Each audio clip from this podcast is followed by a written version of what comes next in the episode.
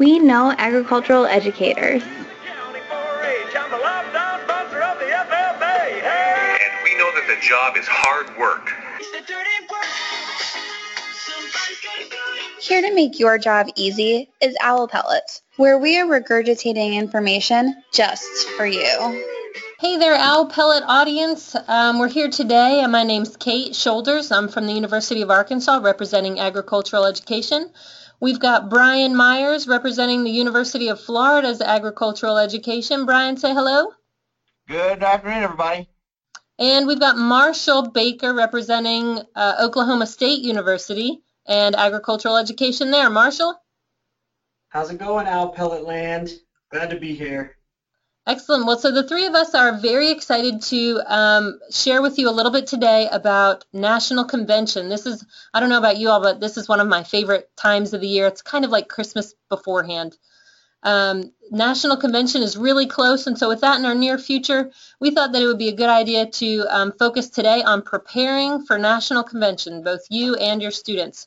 Um, I have found that this is a pretty fun time of year, but also it's a pretty daunting task. Wouldn't you all agree? Absolutely. It's uh, one of the most exciting times to take your students places, but also pretty stressful in trying to arrange all the travel details, making sure everybody gets fed, making sure simple things like bathroom breaks on the trip, that kind of thing. So it, it's it's a great time, but a lot of stress for the ag teacher. I don't know, maybe I'm the only one, but I always felt a little bit like, you know, parents were really entrusting me as I took their children and put them on an airplane for the first time, and fly them to a new town and get them to a hotel and um, I always did my best to have things together and planned, but there was always that little sense of what am I getting myself into, uh, especially as an early teacher. It always seemed a little bit, almost kind of overwhelming at times for me. I would totally agree with that, and I, I don't know I, don't know if it was just me, but I also wanted to make sure. I mean, I know the trip is for the students and all, but if I'm spending, you know, up to a week away from my family, I kind of would like to have a good time too. So I tried to make sure that um, everybody was having a good time. Actually, I was working on that this morning. We're taking some students to convention next week, and I emailed each of them. We're, we're driving, and it's like 11 hours. And I told them this morning, make yourself a CD. We want to have a, you know, 11 hours of everybody's favorite tunes. So I tried to make sure that everybody had a good time, and that's, um, it can be a daunting task. Um, and so I think everybody, just as Marshall was saying um, about having uh, different things that you want to do to make sure that everybody's happy and safe. Um, I had the opportunity to talk with uh, Richard Horn. He is one of two ag teachers at Graves County High School in Mayfield, Kentucky. Um, he's got he is an old pro at convention trips, and um, he's been doing this for 14 years. And uh, each year, he and his co-teacher Kelvin Howard have taken students, so all 14 years, and they average between 20 and 40 students a year. So, Marshall, you're saying that we're in, parents are entrusting us with the the safety of their kids. Um, Richard is an old pro at it and has got plenty of tips for helping us do that. Amazing stuff. I can't imagine. I, when I was teaching high school, I was taking 10 to 12 students. I thought that was plenty. Uh, that's pretty impressive that they're able to get that level of participation and go every year with that number of students. That's true. Um, he did mention in our talk why he does keep taking students to na National Convention and why he keeps taking that many students. So let's real quick listen to some of his reasons. Oh, the students really get a lot of excitement and uh, valuable information from the FFA. Comes back that they become more excited and participate more within our program. So, you know, we just have a large group of students that want to go, so therefore we continue to take them. You know, for me, I started a new program, and just kind of what he's talking about was the main reason we spent the money at first to go. Um, the National Convention trip for my new chapter really is what drove my enrollment. Um, students were fighting all year to, to have the points to go to convention, which is kind of what he's talking about. Yeah, it was pretty cool how Richard saw the student focus on why they saw it being a valuable place for them to go every year. It's the thing to remember this may be your 14th or 15th national convention as an ag teacher, but it's going to be it could be the first or the only time that one of your students could go up. And you know, I can remember taking my kids up there from small town in West Central Illinois. You know, getting out there and all they saw was their little town or their county and thought that that's what FFA was and what ag was and they get to the national convention and they walk in there and they see all these other kids there they see just how big FFA and agriculture really is and see the different opportunities that were there and you know even watching the the cool kids trying not to act excited just how how excited they came when they saw all the opportunities that were there to, to be involved in ag nationally. That's so true. They can learn so much there. I, I remember we would each year take students, we took them out to one nice meal. And um, every year there were students that had never eaten at a restaurant with uh, tablecloths. And so they can learn so much from there, not just about agriculture, but there's there's plenty of learning about ag there. Leadership, different careers they could have, and then all sorts of other topics. I know each year I have students that learn about um, shimmying, shimmying up the uh, the uh, what telephone poles, right? I think they have that there every year. So there are plenty of things that they can learn there. Um, but I have found that it's a big place with a lot going on. So there are also, I think, some opportunities for students to kind of get lost and almost hide to the point where they, they can avoid learning almost anything. Um, so it was always my fear that students would get home and they'd only be able to tell their parents about, you know, all the money that they had spent uh, buying useless crap at the um, at the at the mall, or they only could tell them about the food court. Now, Richard did give us some pointers about aspects of convention to make sure students um, experience and how to help uh, them find those. So if you hadn't gone to convention before, here's some tips from him that might um, assist you with where to get your students to go. Uh, I know the career show sometimes finding specific things inside the career show. Some students ask about that uh, you know, where they can find some information. So, you know, just identifying areas within the career show that you may think that students would like to see, uh, specific students. Uh, you know, uh, sometimes they may ask which uh, leadership activity they need to do. So, you know, just have to be able to identify, have a general idea of what the sessions are to be able to point students into the direction that you think that their strengths are in or areas that they may need to grow. The pre-planning, and they have like a bingo card or some type of uh, scavenger hunt thing that they require their students to do and get signed off on or get evidence of as they go through the convention. Yeah, Richard's definitely right there. When you're able to go through there and, and your students start coming home or able to tell friends about the leadership sessions and they get excited, and that's that's really when you start taking the um, the benefits of going to national convention when they're able to take it back home. Plus, I you know I've seen kids that when they go on national convention the first time, they they get that excitement, they learn that kind of stuff that they go and then that gets them to show them, hey, I am I can do this. I can go back and teach uh, my fellow students at school. I can go back and do these things.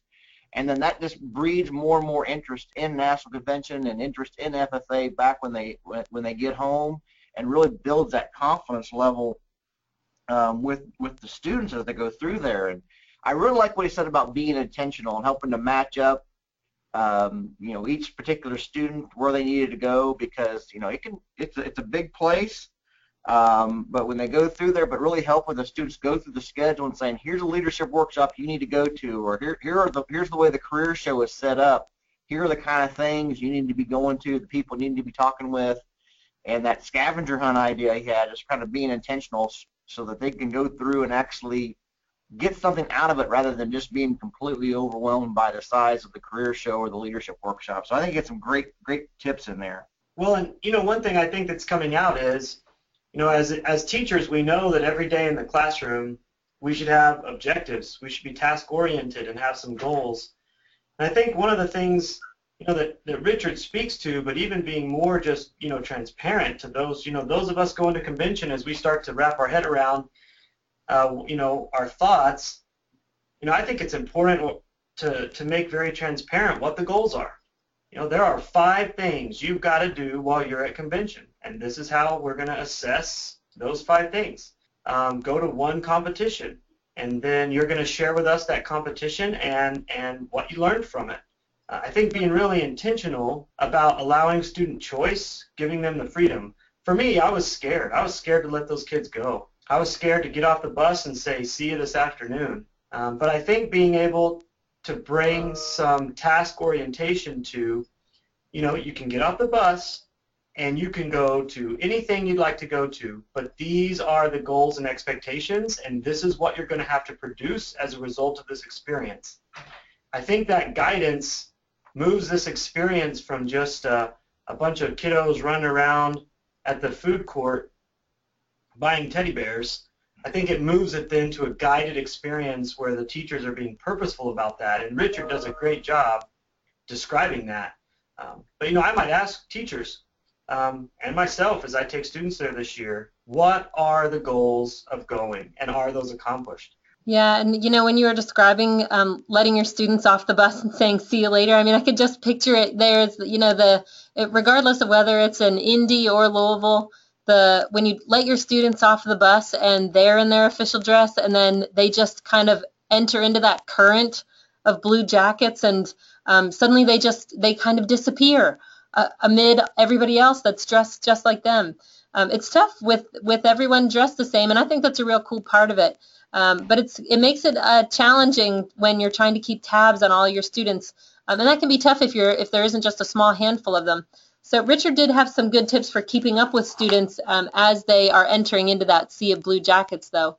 Uh, one thing that we do whenever we have these large groups is we typically will find leaders within groups and actually, uh, you know, set expectations for them, and they kind of, they go ahead and pull their fellow classmates with them to these activities. One big thing, you know, may not be directly on preparing them, but, you know, most students have cell phone numbers. And it's great that you have a copy of every one of those numbers and the students have yours. That way, if you do get separated, you can come back together.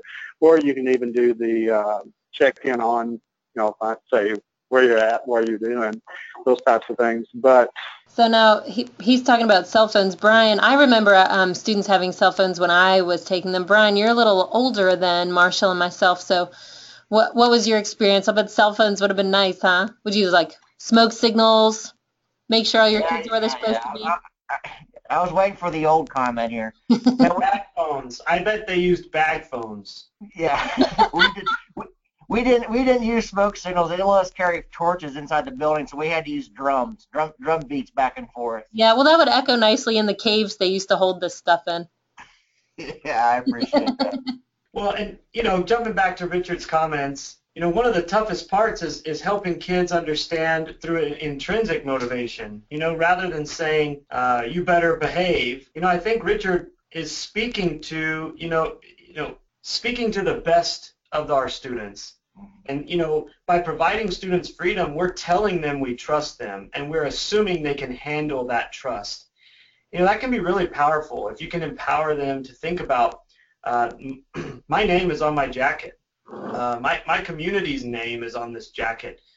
Uh, I'm proud to be here. I represent the chapter. You know, I think Richard does a good job breeding that pride and kind of telling his students, I trust you. This this is kind of weird. I'm letting you run free, you know, for the next five hours. And I'm trusting that you'll do the right thing and be back here on the bus. And I think that can be powerful, uh, especially at a place like convention. That can really build relationships and set the tone that'll even carry you back to your classroom.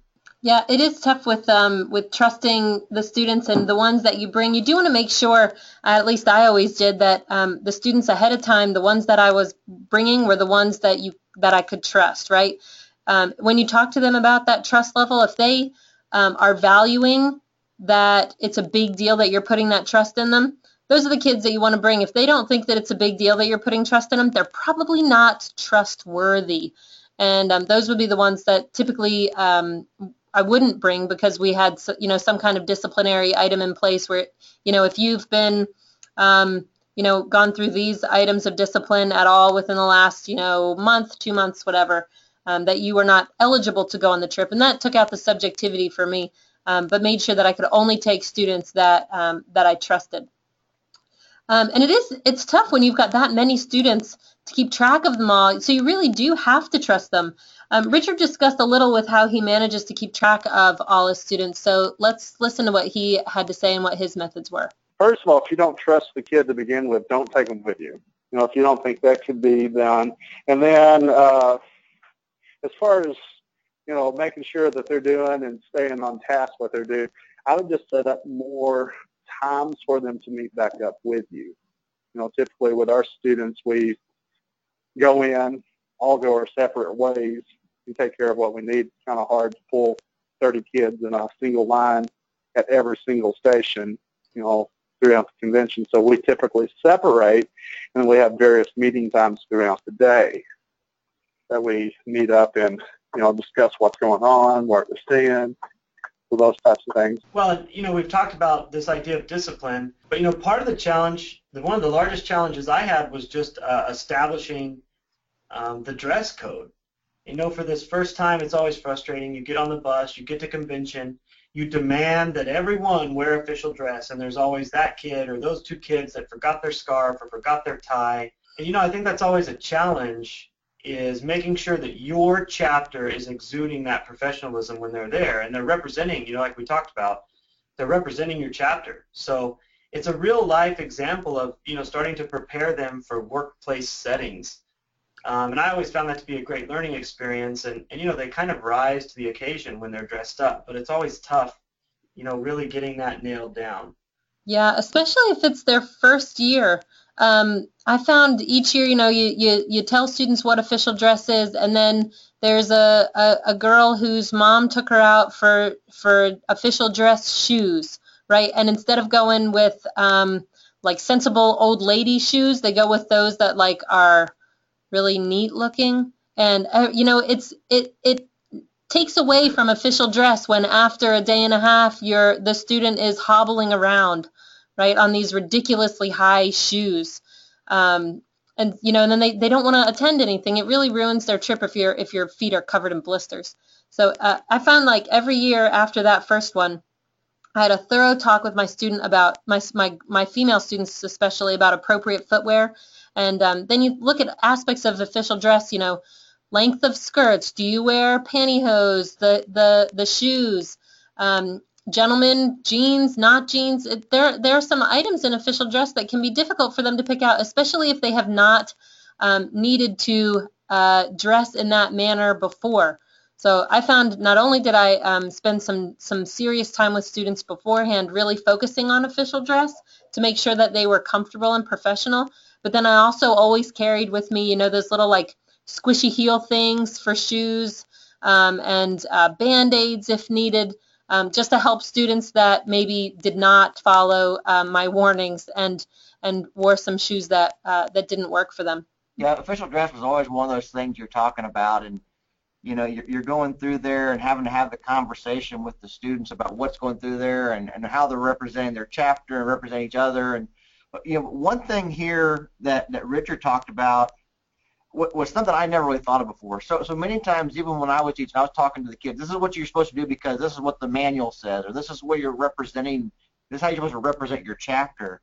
But he he kind of has a view on it that I really like that I hadn't thought of before. It's about how to make your students more comfortable, because you know they may they, they may actually feel more self-conscious when they get to convention if they're not in official dress than if they are. And I never thought about that way. If you're trying to really um, protect that that self-consciousness from the student in addition to doing all the things that we talk about and keeping track of with with official dress. And you know the cool thing about it was so many times the some, the first pair of nice dress shoes or the first pair of nice dress slacks or nice skirt that uh, a student sometimes would get would be for FFA official dress. And to, to go out there like I don't have any any dress shoes. And so they'd go out and do the shopping that kind of thing but again, you're showing them what it means to dress professionally. And I think all that's important too. But I thought Richard had some had some good observations about why, um, from a student self-conscious standpoint, it's good to make sure they understand official dress and why they need to wear it. We always send out um, like a week before little slips of paper with every student that is actually going to convention what type of uh, clothing they need to take to wear. Uh, we do talk to them about what is official dress. You know, you know, go back over that information and the fact that they need to have that for their trip. The biggest thing is uh, having the slip of paper that they can take home says this is what I have to have, and then we'll have uh, informational meetings prior to that. Uh, a couple of times just to re- remind them, answer any questions that may come up from the students, and to also remind them that they need to get their homework together while they're going on the trip so it'll be done when they come back. You know, uh, sometimes some teachers allow their students to come in wearing the blue jeans with their official dress because uh, the kids think it's the cool way to go, and then they get there and they're like one of every thousand people that are wearing blue jeans. You know, sometimes they begin to feel bad and out of place with that. And I think that's you know sticking to the official dress thing uh, would be one of those areas. Yeah, and you're right, Brian. I hadn't thought about it that way before as well. You know, you want your students to represent you well, but you also want to make sure that they feel like they are part of that big sea of blue jackets, right? That they fit in well. And um, I hadn't thought about that part either, but it was a very good point. I feel like overall we got some great tips from Richard for um, taking students to National Convention. Um, we sure do appreciate his time. It was really generous for him to share with us. So if y'all happen to see Richard Horn at convention, give him a high five or something. Tell him you heard him on uh, Owl Pellets. Marshall and Brian, I know that we wanted to do this podcast to share some tips for teachers when preparing students for national convention. So in the spirit of that, do you all have anything um, to add based on your own experiences? Yeah, I just think it's important here as the ag teachers. Yeah, you're you're to remember that this may be your third, fourth, tenth, fortieth, whatever convention. But for those students, it may be their first or second time, or it's the only time they're going to come to convention, and really kind of enjoy the awe that those students have when they go to convention. You know, I can remember talking to, you know, even my my dad uh, when he was an FFA member, still talks about, you know, when people were going to national convention. This it's, it's these kind of trips here where some really key uh, memories are made, and it's an opportunity really for the ag teacher to get to know and to bond with the students that are there Again, like Richard said, hopefully you're taking people that you, you know, you take people you trust to do that, but it's really an opportunity to engage and to teach those your students some basic life skills. Things you're talking about, eating at a restaurant with a tablecloth, how to introduce yourself to people at the career show, how to take things back to your chapter. And I think it's just a great opportunity. And it's, it's going to be a lot of work, but uh, it's also going to be a lot of fun. Yeah, I agree. And you know, the two two big things come out for me. And first of all, you know, as an experiential educator, and that being something I'm, I feel like ag education really uh, benefits from. I think just being very purposeful that the teacher doesn't get so caught up in where are the tickets, where are the name tags, what time does the person have to be at this location, where's the hotel, how do I get back, where's Johnny? You know, you can get so caught up in the logistics that you forget to be there and to gently guide and to and to facilitate and to ask questions and to you know look at the students eyes when they get on the bus and like take take inventory of are they in awe of something? Are they struggling with something? Are they missing home? Are they not fitting into the groups that are socially constructed on the trip? I think a teacher has to really be aware um, and, and be there just in time to constantly guide and instruct. And I think if you do that, you can really lead to some powerful outcomes. If you don't do that, you can lead to a lot of students coming home with teddy bears and weird cowboy hats. uh, so I think that's really important that you do that. I mean, I never came home in a weird cowboy hat. Ha ha ha. Sure. Um, the other thing I would say is, you know, one thing we haven't talked about, and we talked about official dress, is I think we've also got to always be mindful that I have a philosophy that our, our most wealthy students are the ones that find themselves at convention and, and are most comfortable. And I would just challenge teachers to think about, are only the wealthy kids able to go on this trip? Yeah. And I know I've seen a lot of ag teachers do some amazing things to provide this opportunity to all students equally. But you know, even thinking about official dress, um, for some of my students, I didn't think about it, but when I was demanding that they wear these specific clothes, it was a real wake-up call the first time some of them came together and their family had really struggled to find that white dress shirt or really struggled to find those dress shoes. And there were a lot of times that we had to have some, you know, some things in place to make all the students feel comfortable and efficacious and feel good about themselves when they showed up at convention. So I would just remind you, you know, there's a lot of students on this trip that might be going with you that don't have the money to maybe don't have the spending money that others have, or maybe it's difficult to get those dress shoes. So, you know, also start thinking about ways to make that available to everybody. But, you know, Richard's advice was was very good in my opinion. Yeah, Marshall, you bring up some great points. Um, we, when I was teaching, we had a youth services center that would pay for jackets for anyone that couldn't afford them. And so we were able to take numerous students that, like I said, it was their first time eating somewhere with a tablecloth and with napkins that weren't paper. Um, and it's a really, it lets them see what, what else is available in the world for them, right? What, what they can do if they are successful, where it can take them. Something else, what you're talking about with the students and their um, clothes and finding those, um, I would try, we, we try to model, right? We want to model good behavior for our students and model what it's like to be a successful adult uh, contributing to society. And so very frequently I would um, shop at Goodwill. I put it out there. I shopped at Goodwill. I do it a lot. And um, I would wear clothes to school that were, you know, very appropriate, nice dress clothes. And um, when a student would comment on something that I was, you know, wearing, if a, a student liked my shoes or you know asked about where well where can I get some pants, I would I would tell them check out these pants. I got them for four bucks from Goodwill. Look at these slacks. They're Banana Republic. I got them for four dollars.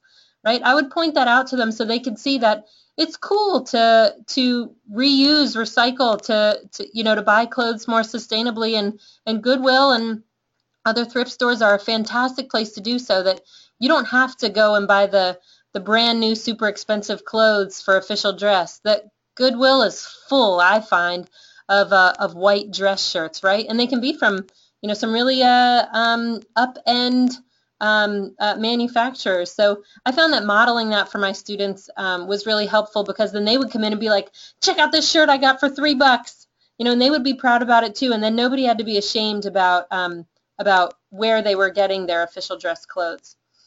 Um, something else that I wanted to point out, I'm kind of a mother hen when I go on trips with students. Um, and so I would make sure, I focused a lot on safety. Um, I don't know if the students knew that I did, and I still do. I don't know if they, they know that I do so much, but I want to make sure that everybody is completely safe on the trip.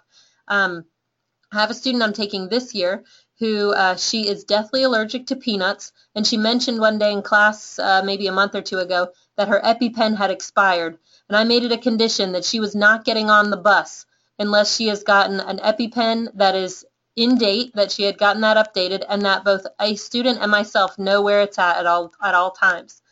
That you've got students with insulin, um, different over-the-counter medicines that they're bringing. Make sure that you um, are aware and cognizant of where medicines are, how they need to be used in case there's any kind of emergency. Um, also, I would stress to my students safety and numbers. Don't go anywhere by yourself, right? If you're from a, a little town, um, like Richard's students from Graves County, um, you want to make sure that they're that they know that Indianapolis or Louisville is very different from from where they're at, and uh, they've got to stay with a buddy. Um, also, um, I would make sure that they knew to stay on convention property, um, and that that way I knew that they were even if they're not with me, I know that they're with other folks with the FFA. Um, so that's kind of all that um, that I wanted to make sure that I shared with you all. Overall, though, I think that was a fantastic podcast. Yeah, it's great. You're definitely right. You're fun to travel with, Kate, because you've always got snacks somewhere hidden around too. You'll never starve to death. You are right. I am. I am a, a total mother hen with uh, with all sorts of things like that. All kinds of snacks. You find me at National Convention, I'll give you a snack. There you go. She will. it's awesome well, this this has been this has been a great time. We've learned a lot. Um, you know, this is this is the whole idea of what this podcast is. It's ideas for ag teachers from ag teachers, and we're hoping that everybody that's listening to this finds this to be helpful. Again, whether it's your first convention, your 15th convention, or your 40th convention, hopefully there's something we can always learn about this kind of a thing. And you know, we we invite you. All three of us are going to be at National FFA convention, so please stop by and see us. Uh, enjoy convention, enjoy the time with your kids. We know agricultural educators. And we know that the job is hard work. Here to make your job easy is Owl Pellets, where we are regurgitating information just for you.